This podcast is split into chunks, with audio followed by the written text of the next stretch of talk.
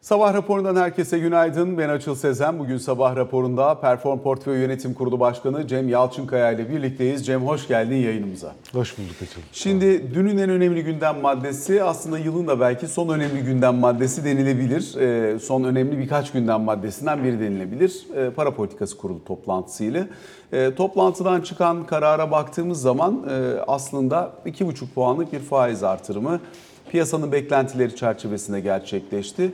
Bu son faiz artırımı olur mu diye düşünenler vardı ama Merkez Bankası diyor ki sona geldik ama bir tane daha olabilir. Mealen böyle değerlendirmek mümkün olabilir. Dezenflasyon konusundaki kararlılık vurgusu var.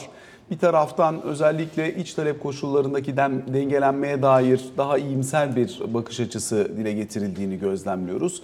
Diğer taraftan da özellikle son dönemde çok tartıştığımız konulardan bir tanesi piyasadaki likidite miktarının artışıydı. Faiz yüksek, mevduat dönüşleriyle yaratılmış olan yeni bir para var ve kredi dağılımı da nispeten daha sınırlı gittiği için likidite bollaşıyor piyasada. Daha önce iki tur bunu zorunlu karşılıklarla çekmişti Merkez Bankası. Şimdi 2006 yılından bu yana ilk defa depo işlemleri yoluyla piyasada bu parayı sterilize edeceğine dair bir açıklaması var. Son dönemde getiri eğrisinin özellikle uzun tarafı yabancı girişiyle birlikte orada bankaların tuttuğu kağıt stoku çok yüksek olduğu için yabancı da girdikten sonra hızlı bir şekilde aşağı gelmişti. 10 yıllıklar 25'lere kadar falan gelmişti. Dolayısıyla aslında buraları bir miktar rahatlatmak için yabancı para birimi cinsinden tutulan zorunlu karşılıkların e, özellikle menkul kıymet tesisinde bir puanlık bir indirim var. Ne kadar etki eder göreceğiz ama orada da Türk lirasını belki uzun vadeli Türk lirasını biraz daha destekleyerek az biraz daha vitamin sağlayabilecek bir e, alan var. Bu arada yan etki yönetmek adına faiz artarken kredi kartlarında uygulanan faiz oranının da sınırlı tutulduğunu, iş yeri komisyon oranlarının da sınırlı tutulmaya devam edildiğini görüyoruz. Arka arkaya 4-5 düzenleme geldiği için bu şekilde özetleyip sana bırakayım. Bir faiz kararı beklediğin gibi mi? Beklediğimiz gibi yani piyasanın da genel beklediği gibi bizim de beklediğimiz gibi. Tabii orada senin söylediğin şey önemli Açıl. Yani bir 250 bas puan daha sanki Ocak ayında olacak gibi bir açık kapı bırakılmış. Sanki herkesin genel beklenti konsensus hani 45 T politika faizini artık durdurur Ocak ayında diye Merkez Bankası bir beklenti var. Ama sen zaten her şeyi her zamanki gibi o kadar güzel özetledin ki aslında Merkez Bankası'nın anlatmaya çalıştığı her şey senin söylemlerinde de var. Tabii bu likidite bolluğu işi önemli. Yani 218,5 milyar lira bankalarda ekstra bir likidite söz konusu. Bu likiditeyi geri çekmesi e, gerekiyor Merkez Bankası'nın. Niye gerekiyor? E, piyasa faiz yani mevduat faizleri aslında politika faizini çok takip etmiyor ve çok tatminkar bir yere kadar gelmedi. O yüzden bu sterilizasyon gerekli. Söylediğin gibi kredi plasmanında bankalarda zorluk var. Yani e, tabii böyle bir talep de çok fazla yok e, piyasadan gelen. E, önümüzdeki dönem geçen e, birlikte olduğumuzda da yayında da e, dile getirmeye çalıştım. E tabii 6 aylık bir dönemde e, 34 faiz artışı yani 8,5'tan gelen bir faiz artışı çok önemli bir faiz artışı. Bu 6 ayda bu kadar sert faiz artışı tabii frene de sert basıyor. Yani basacak. Henüz daha basmadı. E tabii yılbaşında işte maaş zamları vesaire bunlar söz konusu olacak. Hele yıllık bir defaya mahsus bir maaş zammı söz konusu olursa buradaki artışların tabii tüketime etkisi ve canlanmaya üzerindeki devamlılığı söz konusu olabilir. Yani Ocak ayı, Şubat ayının ortasına kadar belki buradaki bu maaş artışlarının etkisi ekonomide hızlı bir daralmaya neden olmayabilir. Fakat sonrasında tabii sert bir fren yani bu kadar sert faiz artışının sert bir frenle karşılık vermesi genel beklenti. Bizim de beklentimiz bu yönde. Dolayısıyla önemli bir e, fren, ekonomide sert bir frenle mücadele etmenin önümüzdeki senenin ilk 6 ayının önemli konusu olacağını düşünenlerdenim. Dolayısıyla şirketler bu konuda mutlaka önlem almalı. Bireyler harcamalarını ona göre kısmalı. E, fakat şirket tarafı çok önemli gerçekten.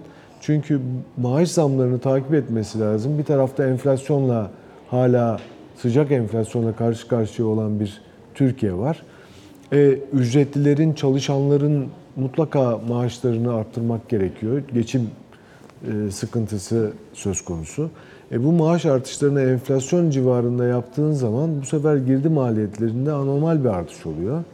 Eğer ihracat yapıyorsan e, kurda bir fazla bir değişiklik yok ya da şöyle söyleyelim hani kontrollü bir artış var.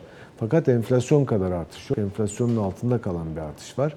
Yani bu aylık 3'lerden bugün baktığında 1.8'lere gerilemiş bir kur artışı var. Bu da ihracatçıyı önemli ölçüde zorlayacak bir şey. Çünkü girdi maliyetlerin ciddi artarken satış fiyatlarında üstelik çok rekabetçi bir dünyada işte bir tarafta Hindistan, bir tarafta Çin pazar arayışı içinde zaten dünya genelinde bir durgunluk, yumuşak da olsa bir durgunluk söz konusu. Önemli rekabet, rekabete karşılık girdi maliyetlerinde ciddi artış. Buna karşın fiyatlarda artışa neden olmayan bir şirketler dünyası düşün. Oldukça zor. Sadece ihracatçı olmana gerek yok. İş piyasaya da satıyorsan yine çok zor bir durumla karşı karşıyasın. Ani fren seni zorlayacak. Girdi maliyetlerin artarken. E, bu da işte tekrar şirketlerde beyaz yakalı ne kadar var, mavi yakalı ne kadar var, artışlar ne kadar oldu. Biz önümüzdeki dönemde bu zamları yapalım ama karşılığında nasıl önlemler almamız lazım? Nasıl bir risk yönetimi uygulamamız lazım? Risk yönetimi yine 2024'ün bence çok önemli konularından bir tanesi olacak. Çünkü şirketlerimize bakıyorsun, e, alacak tahsil süreleri, stok var şirketlerde. Bu stoğun yönetimi çok e, önemli.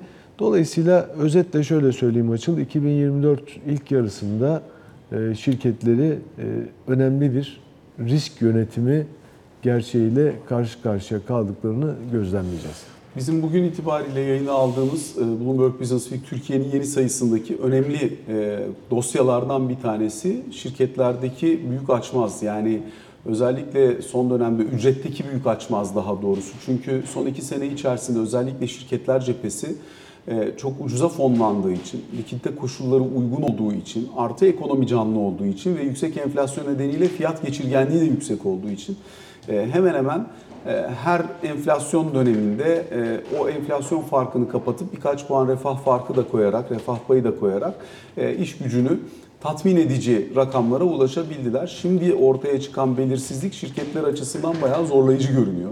Aynı zamanda e, işçiler açısından da zor çünkü hani bir yerde ücret enflasyon döngüsünün kırılması lazım ama o ücret enflasyon döngüsünün kırılabilmesi için de enflasyonun aslında başını aşağıya çevirmiş olması lazım. Hala yükselen bir enflasyonda tek zam zorlayıcı. Bir de özellikle deprem harcamaları nedeniyle kamu otoritesinin de işverene verdiği desteklerin bir bölümünü aslında geri almak istediği konuşuluyor. Bu olacak mı olmayacak mı bilmiyoruz ama bu da söylenenlerden bir tanesi olduğu için o da açmazı büyütüyor. Dolayısıyla hakikaten uzun süredir ilk defa bu kadar doğrudan ve net bir e, açmazla karşı karşıya olabiliriz ücretler cephesinde. Yani bir hafta içerisinde büyük ihtimalle belli olacak sonucun ne olacağı. Ama hakikaten e, bugüne kadar görmediğimiz, son dönemlerde hiç görmediğimiz bir sıkışma söz konusu gibi görünüyor. Bunu ben hisse senedi cephesine de yayarak sorayım sana. Bu ortamda ücretlerden, ücret duyarlılığı, ücretler genel düzeyinin yüksekliğine daha duyarlı, daha duyarsız olan sektörler de var. Dolayısıyla belki birazcık o tarafı da sorabilirim. Ne kadar rahatsız edici olabilir halka açık şirketler için? E tabii şöyle açıl, e, yani tabii çok daha seçici olmak gerekecek.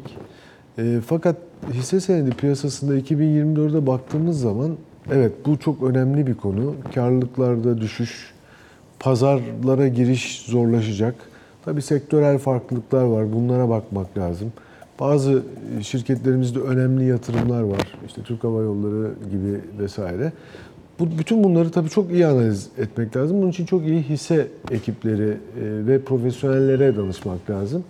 E, Bizim de mesela hisse ekibimiz gerçekten çok kuvvetli ve sürekli bu analizler üzerine odaklanmış durumda. Dolayısıyla e, haklısın. Bu gelecek olan durgunluk iç piyasada e, önemli bir karlılıkta düşüşe neden olacak. Girdi maliyetlerinde anormal bir yükseliş var. Hisse piyasasını etkileyecek önemli bir şey 2024'te bence tabii bu uluslararası piyasalar, global piyasalarda faiz indirimlerinin gündeme geliyor olması. Dolayısıyla büyümeyi önceleyecek bir dünyaya belki ikinci yarıdan itibaren ağırlıklı olarak İkinci çeyrekte bekleyenler var. Mart ayından itibaren faiz indirimlerine geçişleri bekleyenler var ama ikinci çeyrekten itibaren dünya büyümeyi önceleyecek. Yani gelişmiş ülkeler büyümeyi önceleyecek bir e, yapıya bürünecekler. Bu tabii bizi de pozitif etkileyecek bir şey. E, yeter ki dünya büyümeyi öncelesin. Bizde bu sıkıntı oluşacak. Evet çünkü biz çok e, genel politikaların çok e, farklı genel politikalardan farklı bir duruş sergiledik. Yani biz faiz indirdik herkes faiz artırırken. E şimdi herkes faiz indirmeye başladı, büyümeyi öncelemeye başladı. Biz faiz artırıp durgunluk e, senaryosuna girmeyi e, gireceğiz gibi görünüyor. Dolayısıyla bu ikisi arasındaki fark yine de global global piyasalardaki büyümeyi önceleyen bir yapıda mutlaka bize de destek olacaktır. Bu senaryoya rağmen tabii Türkiye 2024'te kimi- kimileri 3. çeyrek sonu, kimileri 3. çeyrek başı, kimileri de 4. çeyrekte e, en son açıklamalarda da yatırım bankalarının açıklamalarında da görüyorsun. E, faiz indirimini konuşmaya başlar. Şimdi piyasalar önden satın alır vesaire bunları da biliyoruz. Dolayısıyla borsa, hisse senedi piyasası hem global piyasalarda gelişmiş ülkelerde büyümenin öncelenmesi hem de sonrasında Türkiye'de de yüksek hızlı faiz artışının hızlı durgunluk ve sonrasında da faiz indirimiyle büyümenin öncelenmesi konusunun gündeme gelme ihtimalini artırıyor. Dolayısıyla biraz daha makro çerçeveden baktığın zaman evet zorlanabilir. Çünkü yüksek faiz seviyesinde artık e, iyice e, zorlanıyor görüyoruz e, endeksi. Çünkü faiz yükseldikçe endeks zorlanıyor. Kredili müşteriler var, kredili işlem yapanlar var. Kredililerin sıkıştığını görüyoruz. Sonra halka arzlar ayrı bir konu zaten. Hep tavan tavan giden halka arzlar. Şimdi yerini biraz daha farklı bir şeye doğru Bunu bırakıyor. konuşalım çünkü bizim derginin kapağı e, halka arzlarla ilgili. Son dönemde yapılan bütün halka arzları inceledik. Tavandan tabana dönüş süreçlerini de inceledik. Son yapılan birkaç tane halka arzda hakikaten hem çözülme çok hızlı oldu, halka arz fiyatının altına gelen hisse senetleri oldu. Bunların hatta en son yapılan halka arzda ihraççının alım yapmak zorunda kaldığını da gözlemledik desteklemek için. E, tabana biriken 10 bin, 12 bin emir falan e, görüyoruz. Hani bunlar çok görmeye alışık olduğumuz şeyler de değil. E, sonuç itibariyle buradaki sistem hani bizi buraya kadar getirdi, yatırımcı sayısını 8 milyona kadar taşıdı falan ama artık işlevsizleşiyor olabilir mi? Biraz belki bunun üzerine konuşmak lazım. Bizim bildiğimiz geçmişteki kurumsal yatırımcının girdiği, yurt dışı roadshow'ların yapıldığı, uluslararası yatırımcının da dahil olduğu e, ama içerideki yatırımcıya da elbette belli bir tahsisatı mutlaka e, sağlandığı daha dengeli bir yapıya dönüşmesi için e, iyi bir zaman mıdır? Belki biraz bunu konuşabiliriz. Ne dersin? Ee, daha dengeli bir yapıya dönmesi şart bence. Yani neden bu kadar keskin söylüyorum? E, bireylere talep doğrultusunda bir dağılım söz konusu. Tamam doğru bir yapı ama kurumsal yatırımcılara çok farklı bir dağılım söz konusu. İşte se- serbest fonların halka arza girememesi vesaire gibi konular da var. E, Eminim sermaye piyasası kurul- kuruluşundaki kurulundaki arkadaşlarımız bu konuyla ilgili yeni düzenlemeler ve çalışmalar mutlaka yapıyorlardır. Çünkü artık her şeyde Türkiye'de normalleşme sürecinin başladığı bir döneme e, girmek istiyoruz. Biz geçmişte tabii açıl yıllardır yani 30 seneye aşkın bir süredir sermaye piyasalarının içinde yer alıyorum. E, geçmişte bu dediğin gibi roadshow'lar, yabancı talepleri, e, içeride kurumsal, bireysel fark etmeksizin gelen talebe göre eşit dağılım ve aynı zamanda işte şu fonlara vereyim, bunlara vermeyeyim falan böyle bir durum asla söz konusu olamaz. Yani bir talep geldiyse bir halka arza aslında herkesin talep ettiği oranda alabileceği bir yapı oluşması lazım. Bireyselde olduğu gibi kurumsalda da böyle olması lazım.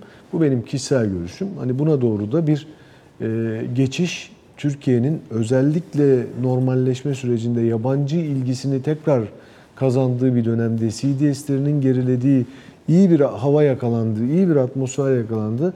iyi de olacak diye düşünüyorum artık ben. Bu iyileşme sürecinde sermaye piyasalarında da hakikaten o eski halka arz dönemlerine dönüşü özlüyorum açıkçası öyle söyleyeyim. Peki şimdi e, elbette önemli birkaç unsur daha var. Bunlardan bir tanesi yabancı yatırımcı girişi. E, aslında yabancı yatırımcı girişinin başladığını söylemek mümkün. Tabii. Hem swap kanalı ile gelen kabaca 4 milyar doların üzerinde bir kaynaktan bahsediyoruz son dönemde. İşte repoda gelen kısmı var. Aynı zamanda hisse senedinde tahvilde son 2 haftada 1 milyar dolar var. Hisse senedinde 1,5 milyar dolara yakın giriş var. Yani aslında belki gelecek yıla, belki seçim sonrasında kalır mı diye tartışılırken şu anda biraz daha yumuşak yumuşak da olsa yekün olarak sistemin kaynak girişi ihtiyacını finanse edecek e, boyutlara yaklaşan bir giriş tablosu görüyoruz. Önümüzdeki Ocak ayının 11'inde de Amerika Birleşik Devletleri'nde Merkez Bankası'nın düzenlediği bir yatırımcı konferansı daha var. Devamı da muhtemelen gelecektir bunların. E, Dolayısıyla esas önemli konulardan bir tanesi bu yabancı yatırımcı girişlerinin ne vadede ne kadar besleyerek, rezervi ne kadar destekleyerek yine sürece ne dersin? Çok önemli. Aslında burada biraz Moody's'in e, raporuna atıfta bulunacağım. E, tabii burada Türkiye'nin mutlaka istikrarlı, süreklilik arz eden, şeffaf ve güvenilir politikaları sürdürmesi lazım. Yani bu çok önemli bence. Bu e, yani benim görüşüm burada asla taviz verilmemesi yönünde. Yabancı yatırımcı artık yavaş yavaş ortodoks, geleneksel politikalara dönen bir Türkiye'de giriş yapmaya başladı. Ve enteresan bir biçimde büyümeyi önceleyen gelişmiş ülkeler faiz indirimine giderken işte Amerikan 10 yıllıkları gördük.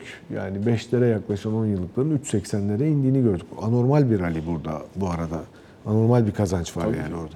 Ama tabii faiz ve getiri arayışını içinde olacak bir likidite söz konusu olacak aslında gelişmiş ülkelerde. Türkiye bunu çok büyük bir avantaj olarak kullanabilir. Eğer bu sürekliliği devam ettirirse. Çünkü artık Türk lirasına verilen faiz ve e, ortodoks politikaya dönüşte politika faizi beraberinde Türkiye'yi cazip hale getiriyor. Çünkü getiri arayışı içinde olan bir kaynak düşen faizler bu faizlerle birlikte yön arayışı içinde olan bir yabancı var ortada. Ve gelmeye başladılar, yoklamaya başladılar. Süreklilik arz edip etmeyeceğini. Bu dizinin raporuna şurada atıfta bulunacağım dedim aslında Açıl. Tabii bu sert fren hikayesi siyaseti rahatsız etmemeli. Yani bununla yüzleşmek zorundayız. Ya para politikası bu şekilde devam edecek ve Türkiye hem yabancı ilgisiyle hem doğru yola geçişle önemli bir akselerasyon, önemli bir ivme kazanacak. Ya da ya bu bü- büyüme anormal daraldı, bu da böyle olmaz arkadaşlar. Hani e, biz bunu tekrar e, büyüme patikasına doğru getirecek şekilde neyle ne yapıyorsanız yapın, büyümeye geçelim. Bence e, önemli bir risk. Moody's'de aslında bunu yazıyor. Politika değişikliği konusuna dikkat çekiyor. Önemli bir risk ama artık bence e, her açıdan Türkiye yönetimi artık e, bu konuya önem veriyor ve bu konu üzerinde odaklanmış durumda diye düşünüyorum. Yani bunun sürdürülmesi gerekiyor. Şimdi özellikle ekonominin bir şekilde finansmanını sağlayabilmek için bir kaynak ihtiyacı Türkiye'nin var. Tabii. Bu iç kaynaktan kullanılmaya çalışıldı iki sene içerisinde. O kaynağın tükendiği noktada da politika değişikliğine gidilmek zorunda kalındı. Şimdi bundan sonraki süreç için konuşurken e, eğer yabancı girişi bir gelmeye başladıysa, önümüzdeki dönemde daha da gelmeye devam edecekse ki yani Türkiye'ye ilginin oluşmaya başladığını anlıyoruz. Bilmiyorum orta uzun vadede ne kadar kuvvetli bir kaynak girişi olur. O politikaların elbette senin söylediğin gibi devamlılığıyla alakalı. Ama e, eğer ki hakikaten bir kaynak girişiyle bu finansman doğru şekilde sağlanabilir, rezerv sağlandıktan sonra belirli bir ortamda e, bunun şirketler cephesindeki sıkışmayı da giderici boyutu ortaya çıkabilirse o zaman düşündüğümüz kadar da özellikle yılın sonuna doğru kötü olmayabilir mi? Ya da belirsizlik bir miktar daha ortadan kalktıktan sonra daha ferah bir ortamda karşılaşabildiğimiz yüksek enflasyon devam edecek ama hani özellikle büyüme cephesi düşünüldüğü kadar kötü olmadan bu süreç yönetilebilir mi? Yoksa büyümede mutlaka bir yere kadar fedakarlık etmek gerekecek diyen tarafta? Ben büyümede mutlaka fedakarlık etmek gerekecek ama bu demek değil ki yani Türkiye hareketi çok sert yapmak zorunda kaldı. Yani faiz artışını da sert yapmak zorunda kaldı. Bunun yaratacağı büyüme etkisini de sert karşılamak yani büyümedeki hızlı düşüşü de sert karşılamak zorunda kalacak. Ama bunun süresi konusu aslında senin e, söylemin içinde de bu vardı. Süresi konusu bu sertlik hareketiyle sınırlı olabilir. Yani inşallah öyle olur. Bunu talep eden, yani bunu isteyen, e, gönülden isteyen taraftayım. Yani ilk yarı, üçüncü çeyrek daralma, daralma ile birlikte enflasyonun kontrol altına alınması ve enflasyonun kontrol alınması e, altına alınması ile birlikte o daralmanın etkisini belki iki çeyrek gören bir Türkiye üç, üçüncü çeyrekten itibaren tekrar büyüme patikasına geçebilir. Faiz indirimini de konuşabilir. Dünyayı hızlı yakalamamız lazım. Yani o onların yavaş yavaş yaptığı artışlarla ılımlı bir resesyonu biz hızlı faiz artışıyla sert bir resesyon e, yaşamak zorunda olarak yakalayacağız diye düşünenlerdenim. Yani bunu, bunu yaşayacağız, yüzleşmek zorundayız. Yüzleştikten sonra e, ortaya çıkacak tablo ama Türkiye için çok iyi olacak diye düşünenlerdenim. Peki şimdi artık yılın sonuna geldiğimiz için bir 2024 stratejisi üzerine istersen e, odaklanıp konuşmaya çalışalım. Çünkü 2024 yılı hakikaten girişiyle çıkışıyla yılın ilk çeyreğindeki seçimiyle tartışılabilecek bir e, yıl. Yatırım stratejisi olarak da tartışılabilecek bir yıl. Enflasyon var. TL faizi buna uyumlu hale geldi ama öbür tarafıyla dönüp baktığın zaman hakikaten hisse senedi cephesi için bir farklılaşma, yabancı girişimi baskın olacak, yavaşlama temasının baskın olacak gibi soru işaretleri. Ağırlığın nerede? Şöyle söyleyeyim Açıl. Önce hani uluslararası piyasalara bir istersen hızlıca değineyim. Orada da çünkü yatırım imkanları var. Ee, Amerika Birleşik Devletleri'nde görünen riskli varlıklarda pozitif bir trendin devam edeceği yönünde benim tarafımdan baktığında, bizim tarafımızdan baktığında. Bu da demektir ki işte zaten Bitcoin'lerde işte falan bir hareketlenmeyi görüyorsun kripto paralarda. Bu tarafla çok bizim ilgi alanımızda değil ama diğer taraftan ikinci derecede riskli varlık diye baktığında endeksler, Amerikan endeksleri gündeme geliyor. Avrupa'dan önce Amerika endeksleri. Önümüzdeki yıl 2024 o endeksler için yani Nasdaq, S&P ve Dow Jones için e, sırasıyla hangisi için daha etkili olacağını da söylemiş durumda oluyorum görüşümü. Yani onlar için iyi bir yıl olacaktır diye düşünüyorum. Öncelikle yatırımlar içerisinde mutlaka e, büyümeyi önceleyen, gelişmiş makro istikrarı olan, makro ekonomisi iyi giden bir ekonomideki riskli varlıklara bir miktar pay ayırmak lazım bence. E, bunu göz ardı etmemek lazım. Bu tatlandırıcı olur e, portföylerde. İkinci tarafta baktığımda Türkiye'de evet Türk lirası artık ön plana çıkıyor. Birçok açıdan işte dün yayınlandı Merkez Bankası'nda 142,5 milyar dolara çıkmış bir brüt rezerv. Beni en çok etkileyen eksi 39 milyar dolara inmiş bir swaplar hariç net uluslararası rezerv. Eksi 55'ten geliyor. 55'ten geliyor. En çok etkileyen orası. 37 milyar dolar civarında da bir net uluslararası rezervle rezerv birikimini sağlayan bir Türkiye. E 285'e inmiş bir CDS. E faiz doğru işi yaptığın zaman uluslararası piyasalarda, kriterlerde de yani senin aslında dashboard'un, gösterge panelin hemen hızla düzelmeye başlıyor. Dolayısıyla Türk lirası e, önümüzdeki sene döviz getirisinden daha iyi perform eder diye düşünüyorum. Ama tabii 2023'te olduğu gibi Allah korusun senenin başında bir savaş, jeopolitik, senenin sonunda başka bir savaş gibi e, şu anda göremeyeceğimiz şeyler dışarıda tutuyoruz. E, dolayısıyla Türk lirasının daha cazip olacağını düşünen taraftayım. Özellikle mevduat faizlerinin Merkez Bankası'nın açıkladığı bu yeni önlemlerle bu likiditeyi de emmesi durumunda mevduat faizlerinin ön plana çıkacağını düşünüyorum. Yıl içerisinde mutlaka döviz üzerinde bir e, birikim var. Yani kontrollü artışla enflasyon arasında bir birikim var. İhracat açısından çünkü dönüp mutlaka business'a bakmamız lazım, işimize. E bizim işimiz ne? Hep konuşuyoruz. 600 milyar dolar civarında bir dış ticaret, 250 ihracat, 350 ithalat. Kabaca söylüyorum. E biz işimizi iyi tutmamız lazım. İşimizi iyi tutmanın anlamı ne? E, ihracatı yüksek tutmamız lazım. İthalatın daralacağı belli resesyonla. Tamam orada sorun yok. Cari fazla veya cari açıkta bir iyileşme de söz konusu olacaktır. Fakat ithalattaki daralmayla değil, ihracattaki artışla bunu yapmamız lazım. O yüzden burada ihracatçıya büyük destek lazım. Türk lirası destek, Exim Bank, Exim Bank aracılığıyla, iyi ki Exim Bank var, aracılığıyla sağlanan destek var. Bunların artırılması lazım. Beraberinde de kuru da mutlaka dengelemek lazım. Aslında buradan başlamıştım. Bir noktada kur belki bir miktar dengelenebilir. ihracat için, business için. Ama sonra yıl sonuna baktığın zaman yıllık enflasyon, Türk lirası faiz getirisi ve kurun artışı diye baktığımızda ben Türk lirası faiz getirisinin enflasyonun da biraz üzerinde bir getiri yaratacağını, kurdan da daha iyi e, bir getiri yaratacağını düşünüyorum 2024 için. Peki şunu sorarak e, sonuna gelelim istersen. Özellikle tabii döviz konusunda hassasiyeti olan yani burada hep katı duran bir yatırımcı kitlesi de var. Dolayısıyla şimdi normal koşullarda geçtiğimiz iki sene boyunca döviz taşımanın bir maliyeti yoktu. Çünkü TL'nin bir faizi yoktu. E, orada yapabileceğin ekstra bir şey de yoktu. E, ama şu anda var. Dolayısıyla dövizi bozmak rasyonel bir tercih midir? Yoksa burası Türkiye bir miktar döviz tutmaya devam etmek gerekir diyen e, cephede misin? Şöyle düşünüyorum Açıl artık farklı enstrümanlar da var ve aslında spotta yani elinde tuttuğun dövizi bozdurmak şu anda makul.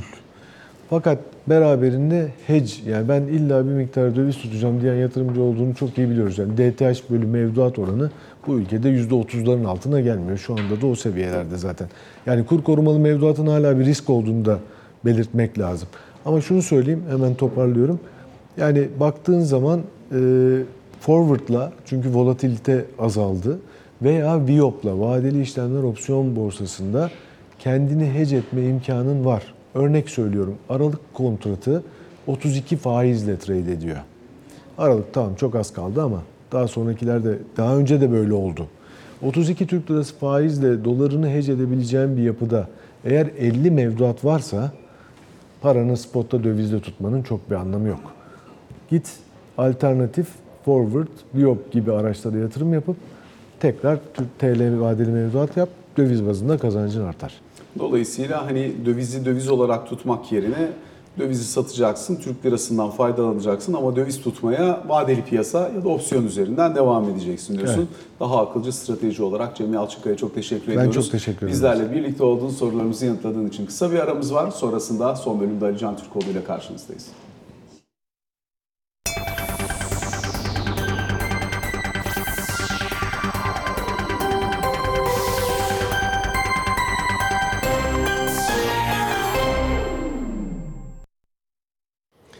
Sabah raporunun ikinci bölümünde Ali Can Türkoğlu ile beraberiz. Ali Can günaydın. Günaydın. Artık ufak ufak adaylar belli olmaya başladı. Hani blok blok, ilçe ilçe belediye başkan adayları açıklanmaya başlanıyor. Şimdi evet dün e, iki partide de kritik toplantılar vardı. CHP zaten 126 e, seçim bölgesinde, seçim çevresinde de adaylarını daha açıkladı. Geçen hafta 270'e yakın aday açıklanmıştı. 126 daha açıklandı. 3 büyükşehir, 9 ili kapsayan açıklamalar. Şimdi bütün hafta aslında farklı illerin, yani ben de söylemiştim işte Adana, Mersin, Manisa'nın açıklanması bekleniyor mesela diye. Adana, Mersin açıklanmadı dün. 9 il dedim işte Konya, Manisa, işte Samsun, Çanakkale, Bartın, Amasya, Kırşehir, Kütahya, Ardahan açıklandı. Bir de Ankara ve İstanbul'un da bazı ilçeleri var. Şimdi partinin kendi içinde, Cumhuriyet Halk Partisi'nde de benzer şekilde e, halen aday belirleme çalışmalarına yönelik e, bu son dokunuşlar devam ediyor. Kastım şu, işte o ilin milletvekilleriyle tekrar görüşülüyor, mevcut belediye başkanı veya daha önceden aday olmuş isimlerle görüşülüyor, örgütten tekrar teşkilattan öneri alınıyor. Bu yüzden son anda bazı e, ufak tefek değişikliklerin de olabileceği söyleniyor. Gelecek hafta tekrar e, yeni bir furya işte 200'e yakın kişinin daha açıklanacağı söylendi. Ama asıl işte 27'sinde Cumhuriyet Halk Partisi'nde İstanbul'da Ekrem İmamoğlu ile beraber CHP tarafından yönetilmeyen belediyelerin adaylarının açıklanacağı ve buradan itibaren de asıl kampanya sürecinin e, resmen başlayacak gibi düşünülmesi gerektiği söylüyor CHP'li kaynaklar. Dönelim diğer tarafa.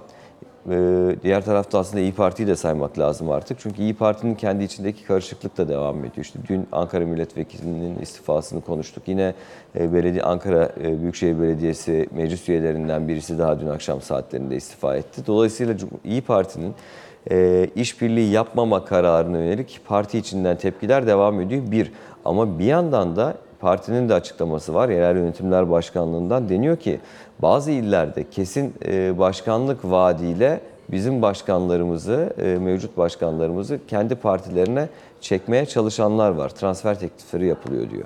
Kapsamlı bir operasyon devam ediyor İyi Parti'ye yönelik ve hatta bir büyükşehir başkanı, büyük, büyükşehir belediye başkanı etik dışı mesajlar verme çabasında da devam ediyor diyor. Yani İyi Parti'nin e, başta Cumhuriyet Halk Partisi olmak üzere diğer siyasi partilere tepkisinin çok sert bir şekilde devam ettiğini ve edeceğini Ama söylemem bu arada gerekiyor. orada da açıklanan bir aday yok doğru mu yani? Yok, e, Burak Avuncu'nun açıklamaları vardı. Özellikle büyük şehirlere ilişkin aday sayısını, kendi kafalarındaki aday sayısını 2'ye 3'e indirdiklerini, muhtemelen gelecek haftadan itibaren bu açıklamaların yapılacağını söylüyorlar. İzmir'i açıklamışlardı zaten ama Ankara İstanbul için söylüyorum bunu.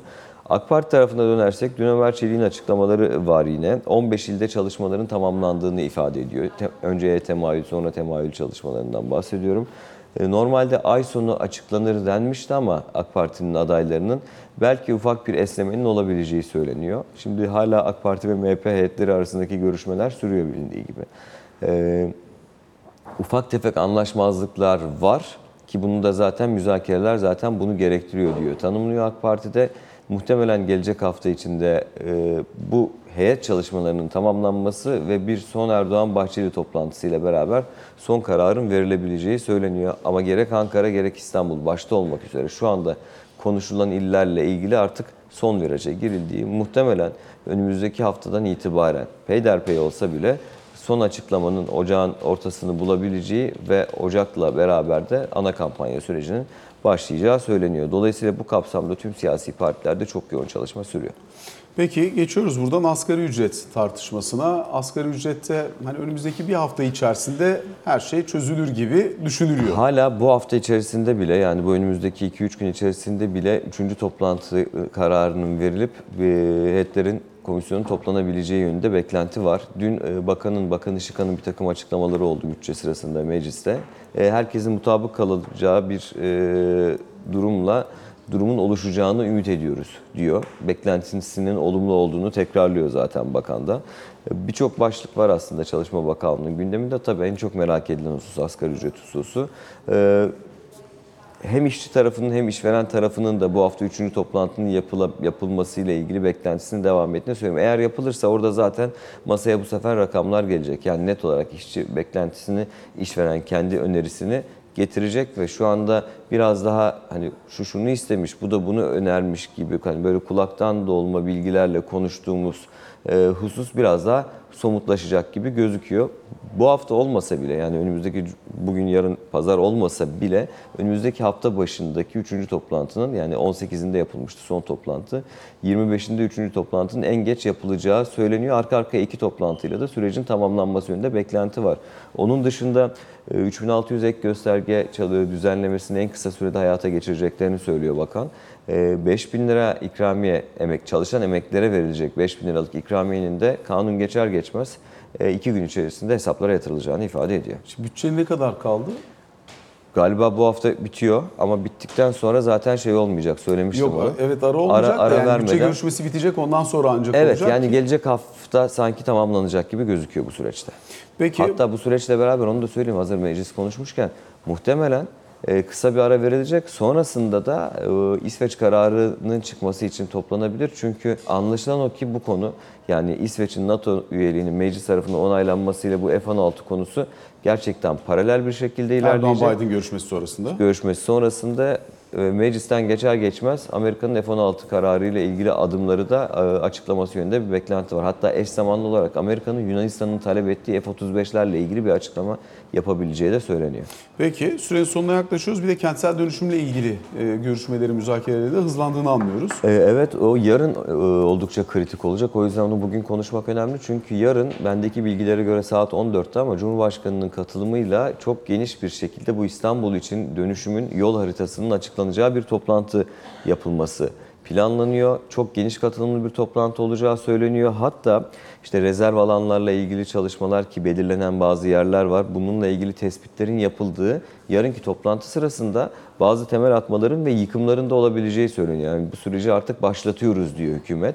Ee, Onun dışında yerinde dönüşüm nasıl olacak, kira miktarları ile ilgili nasıl düzenlemeler olacak tüm bunların konuşulduğu geniş kapsamlı bir toplantı.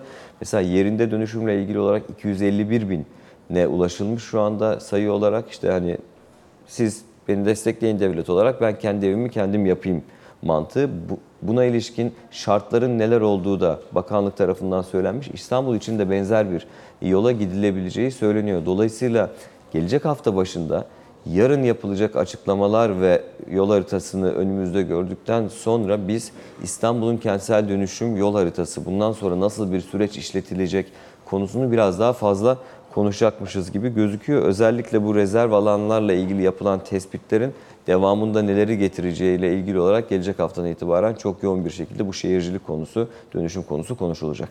Alican teşekkür ediyoruz. teşekkür Sabah ederim. raporuna böylelikle son noktayı koymuş oluyoruz. Hoşçakalın.